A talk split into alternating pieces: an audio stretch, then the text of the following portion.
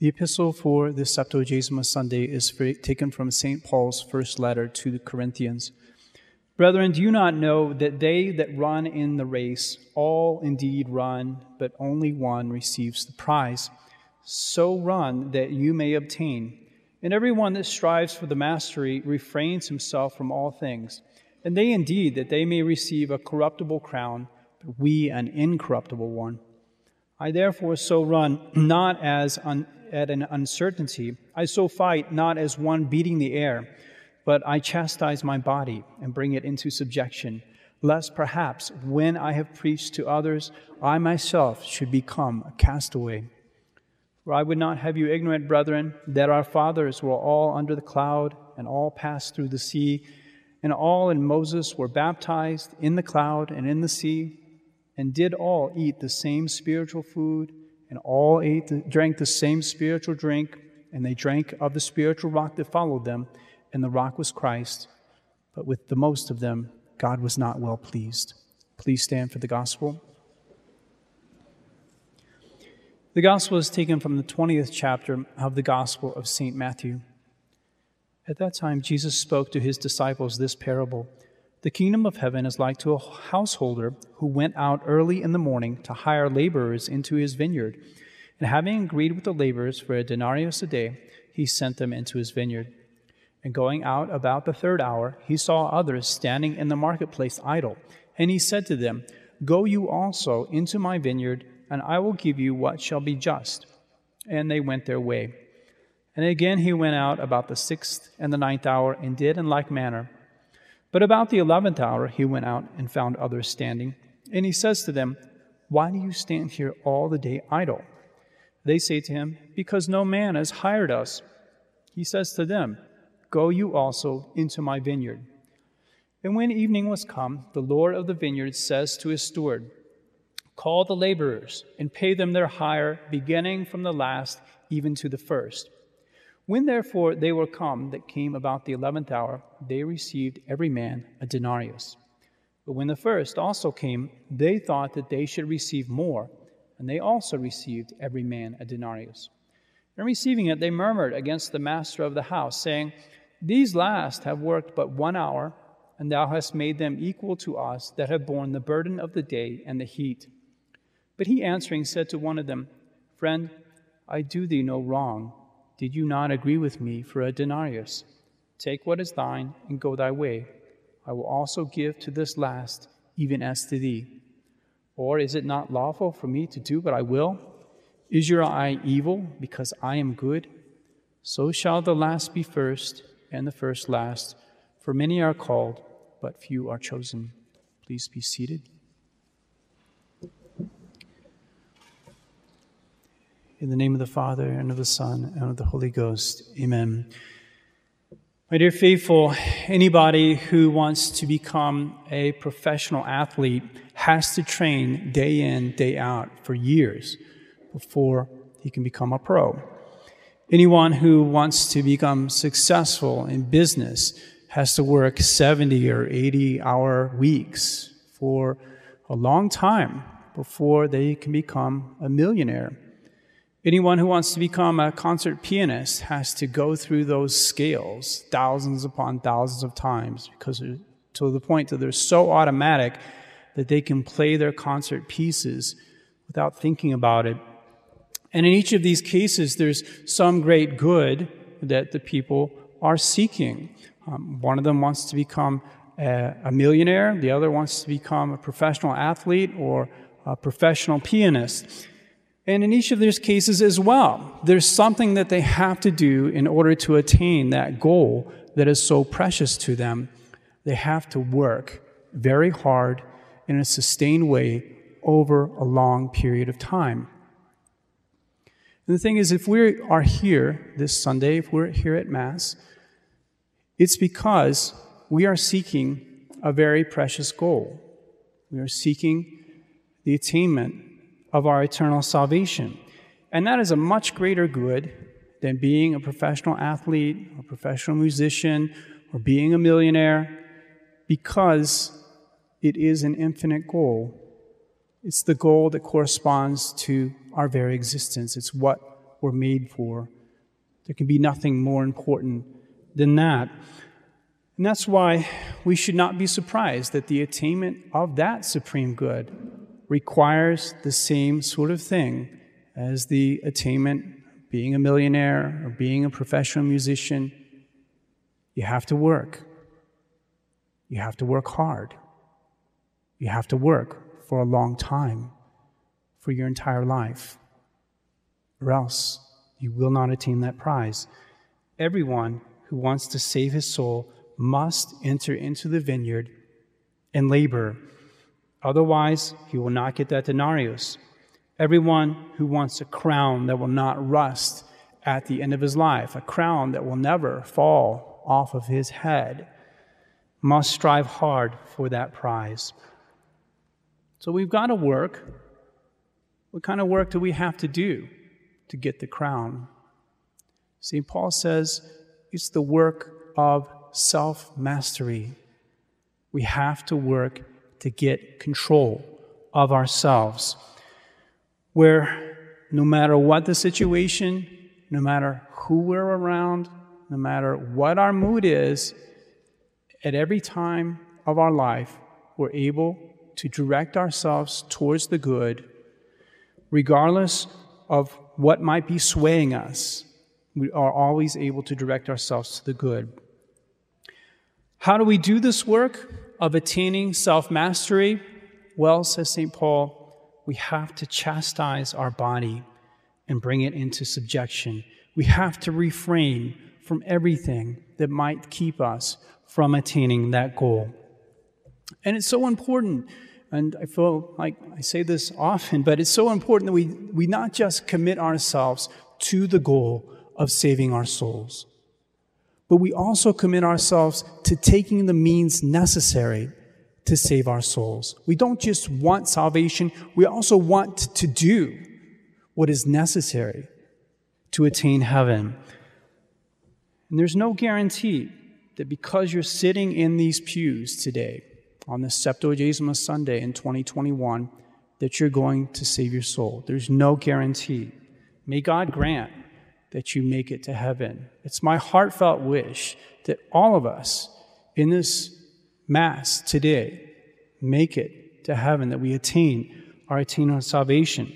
But it's just not going to happen if you have a habit of mortal sin. It's not going to happen unless you chastise your own body. May God grant that the one who is preaching to you this sermon one day attain his eternal salvation. But there's no way that I'm going to do so unless I as well chastise my body. If St. Paul himself today in the epistle is worried about his own salvation, that he thinks that he too will lose his soul unless he chastises his flesh, then how is it possible that Paul Robinson will save his soul if he does not as well chastise his flesh? St. Paul wants to give to the Corinthians an example that will remind them that their salvation is not secure. He gives them the example of the most privileged people that he can think of, the Israelites in the desert, because of the fact that it was so obvious to the Israelites that God was with them. You know that they had, God appeared to them in a pillar of fire at nighttime that lit up their camp. And during the day, God was a cloud that hovered over them and directed them in the way they were to walk. God was also performing all these incredible wonders for them all the time, like the parting of the Red Sea, like the miraculous descent of the manna every day to feed them. And yet, despite the fact that they had these great miracles, despite the, God, the fact that God was always present to them, despite the fact that they had this holy man Moses always with them to teach them and guide them, with most of them, God was not well pleased. You, my dear faithful, you have God with you day and night in the tabernacle. You're able to receive Him physically into your hearts and souls when you approach the communion rail to receive the Blessed Sacrament. You have the ability to have your sins washed away on a regular basis through the sacrament of confession. And in that sense, you have even more than those privileged Israelites had in the desert. But at the same time, we have to recognize that you're faced with much more serious temptations than the Israelites had to face. The occasions of sin that are present today in our 21st century world are much more grave than anything that those Israelites had to deal with. They were tempted by false gods. They would approve of sins of the flesh when they fell into sins of the flesh. You are tempted by the idols of a secularized world, which glorifies sin to a degree that would be utterly unimaginable to people of times past. You are especially presented with so many means to indulge your sensuality. The, the occasions for sensuality today are infinite. And I'm not just talking about the sensuality of impurity. There's certainly all kinds of occasions for that, infinite occasions of that, so readily available. But I'm also talking about the sensuality of self indulgence, the sensuality of entertainment, the sensuality of comfort and convenience. Just think about it. What the way we live our life today all the things that are available to us to make our life more delectable, more comfortable, more convenient. You can go to the grocery store, you can buy yourself a practically unlimited supply of chocolate to have chocolate available at any time you want to have something sweet. You can buy yourself comfortable pillows, fancy blankets, very nice special mattresses to make your sleep as delectable as possible. You can search online for the most relaxing clothing to wear, the most relaxing furniture to sit in. You can find the right drugs and pharmaceuticals for every single condition of the body to make you more comfortable whenever you have any pain whatsoever, whenever you have a headache, whenever you have a stomach ache, whenever you have an ache in your bones. You can entertain yourselves forever by watching movie after movie for free online or buying yourself video game after video game or listening to literally any song that your heart pleases to listen to at every moment of the day. And whenever you don't feel like dealing with any difficulty whatsoever, you can distract yourself, you can soothe yourself, you can comfort yourself in a million ways by all the products that are out there made possible, made available for modern man. The ways to avoid dealing with difficulty today are quasi infinite and they're so easily available. Sometimes there are occasions of sin, sometimes they're not. Sometimes it's just an occasion for taking the easier path. Either way, they're all pointing away from the most important work of your life and that is the work of gaining self mastery, where you have control over your lower nature. And to the degree that the occasions of sin today are nearer, they're more omnipresent, to that degree, you need much more virtue in resisting them. When it's easier to sin, it's only the more virtuous person who's going to resist sin. And when you have a world that's placing before people so many manners in which to, to, to sin, the number of those who save their soul becomes smaller. The path to salvation got narrower when the path to ease and comfort and entertainment got broader. It means that fewer people are able to resist and take the effort necessary to become virtuous. It means that fewer people engage in the mortification that's necessary for them to gain that self mastery. This generation, as you know well, as we all know well, has become exceedingly soft. We have all, to some extent, become snowflakes in relation to the generations who have gone before us. And that's why it's so important for us to listen to St. Paul today, for us to embrace and live that most important teaching that he brings to us that mortification must be a part of our Catholic life. We have to chastise our bodies and bring them into subjection, lest we ourselves become part of that massive group of people who do not save their souls. How do we go about this mortification? What should we do? Well, I would just like to, to suggest some various things that, that you might think about as we have these uh, few days, maybe 17 days before Lent. Um, Septuagesima, Quinquagesima, um, and Sexagesima are help, meant to help us sort of ramp up to Lent and inspire us to choose certain mortifications that we anticipate will assist us very much in gaining that self mastery. Well, we firstly need to chastise our eyes by gaining mastery over our entertainment. We must not have that practice of watching video after video on our devices or using every single spare moment that we have in the day to watch another video clip.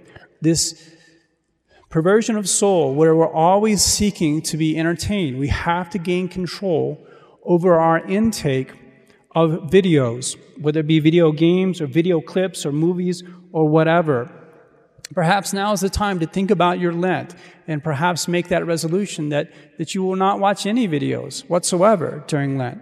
Think about how refreshing it would be for your soul to not take in any of those video clips, to be free completely from video clips, clips for this period of 40 days. The same is true for our use of the internet. We must take control of our use of the internet and make sure that we decide when and how we will use the internet and not let's just let it be um, the result of an impulse that we have because we're bored and we don't know what to do with our time. We have to chastise our sense of taste by keeping careful watch over our intake of food and drink. We must not eat and drink whenever we feel like it. Again, you have to decide when you will eat and drink and not just eat and drink whenever there's a pang of hunger or there's a pang of thirst, just on impulse. You have to not eat and drink whatever you want, always seeking out your favorite foods because they're so readily available and your special drinks, but rather you should have the practice of eating and drinking whatever is available. We have to chastise our sense of hearing by not compulsively listening to songs and podcasts. Just as water is mortifying for our tongue, so too silence is mortifying for our ears. Some people have earbuds in their ears all the time or every single moment of free time. Um, some, some people like videos, some people prefer the audio input where they're always indulging their ears with something to listen to every moment of free time. And I, I confess that I, I, myself, when la- last Lent, I, I, made the resolution that, that when I would go from, from here to the Priory and back, I mean, it's just two miles, that, that I would not turn on the radio. And it was, it was harder than I thought, just, just to say, you know, for this short distance, I will not listen to the radio um, because we, we get into that habit where we're always listening to music or we're always listening to news or, or, or whatever it may be, um, and it becomes a lack of mortification. We should chastise our sense of touch, and there's, there's three ways in which we can do that. The first regards our sleep. We must not have the habit of extending our sleep time past the time that we have set, where the alarm goes off, we keep hitting the snooze button. We just say, just another five minutes, just another 10 minutes, I'm going to keep sleeping. Or we have that lack of mortification where we've set a time when we're supposed to go to bed. He said, this is the time I'm going to go to bed. And when that time comes, you say, oh, I'll just, I'll just, you know, watch a, another five minute video. Or I, I keep extending that time when I go to bed and I end up going to bed very late. And then I don't get up on time in the morning. So there's sort of a double loss of that self control.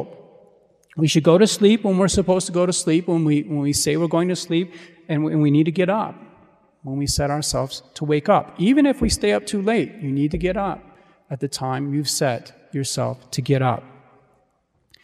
The second thing regards our comfort. We must not be among those people who always avoid formal clothing because formal clothing is more uncomfortable than non formal clothing. People have to wear casual wear 24 7. We can't be allergic to, to dress shoes and dress pants and dresses because they're just not as comfortable as, as other types of clothing. We have to be able to dress up when we need to, even though it may not be as comfortable as dressing down. And then the third thing is how we deal with pain. As you know, it's, it's impossible to completely avoid pain in this life, and those who, who are unmortified often become obsessed with avoiding pain. It's a very miserable life for them.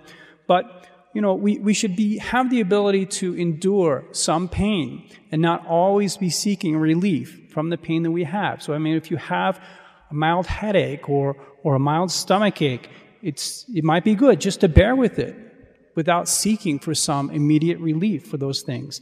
And also that, that we do not indulge ourselves by telling everybody about every single pain that, that we have, that we bear our sufferings in silence. And, and when prudent, we might even bear our sufferings without relief. We just let them be there until they go away. So these are some ways in which we can strive for self mastery, in which we can chastise our flesh and bring it into subjection. There's just a few ideas for Lent. I'm not expecting you to do all of them, but hopefully you might have some ideas about some things that you can do. Each one of us is different. Each one of us has our own inclinations, our own attachments. You want to find something that will really chastise your flesh, something that's going to hurt, something that will mortify you. That's what you need to find, the, the, the right penance to find that will help you gain that mastery, where you're determining for yourself, um, you know, when or where you eat, or or, or what how you will use the internet, and so on. The main thing, as I say, is that you work, that you set this goal. I want to attain the prize. And just like the athlete who wants to become a pro, just like the musician who wants to become a concert pianist, they set themselves to the goal. They ardently strive for it because they desire that goal so much. You must do the same. You must work for the goal of your eternal salvation. This is the life that, that St. Paul is calling you to today. A very blessed life, an ordered life, a disciplined life, a life that is truly free. Where there's no slavery to impurity, there's no slavery to drink, to food, to entertainment, to comfort, to convenience, or to anything that will keep you from directing yourselves towards your own best interests. Answer the call of St. Paul today by forming some really good resolutions for your Lenten practices. Have as your goal that subduing of the flesh that makes for your spiritual freedom. Because if we do not do this, if I do not do this, if you do not do this, we also will become castaways. In the name of the Father, and of the Son, and of the Holy Ghost. Amen.